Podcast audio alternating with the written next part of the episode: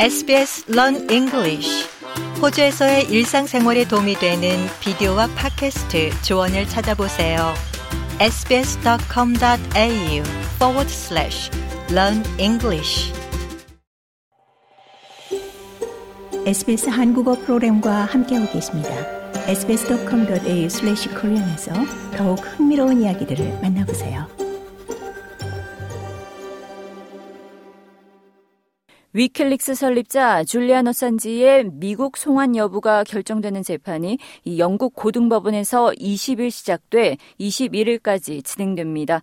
어산지의 상소를 거부한 이전 판결을 뒤집기 위한 첫째 날 심리가 런던 고등법원에서 호주 동부표준시로 20일 밤 9시 30분에 개시됐지만 어산지는 몸이 좋지 않아 불출석했습니다. 2021년 영국 고등법원은 이 미국 교도소에 수감될 경우 극단적 시도 가능성이 크다는 어산지 측의 주장을 기각하고 그의 송환이 맞다고 판결했습니다.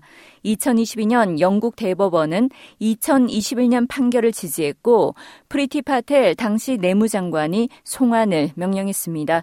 이에 어산지 측은 내무장관의 송환 명령을 검토하고 2021년 판결에 법적 이의를 제기할 수 있도록 해줄 것을 청구했으며 이에 20일 심리가 개시됐습니다.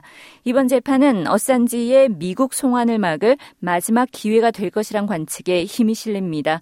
리처드 말스 호주 부총리는 이번 재판에서 상황이 해결되길 바란다고 말했습니다. What we want to see is resolution.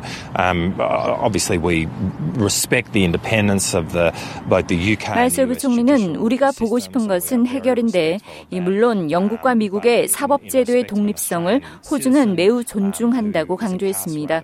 그는 하지만 외국에 수감돼 있는 호주 시민이라는 점에서 매우 간단 명료하게 말하고자 하는 바는 오랫동안 지속되어 온 상황이 해결되기를 바라는 것이다 라고 말했습니다.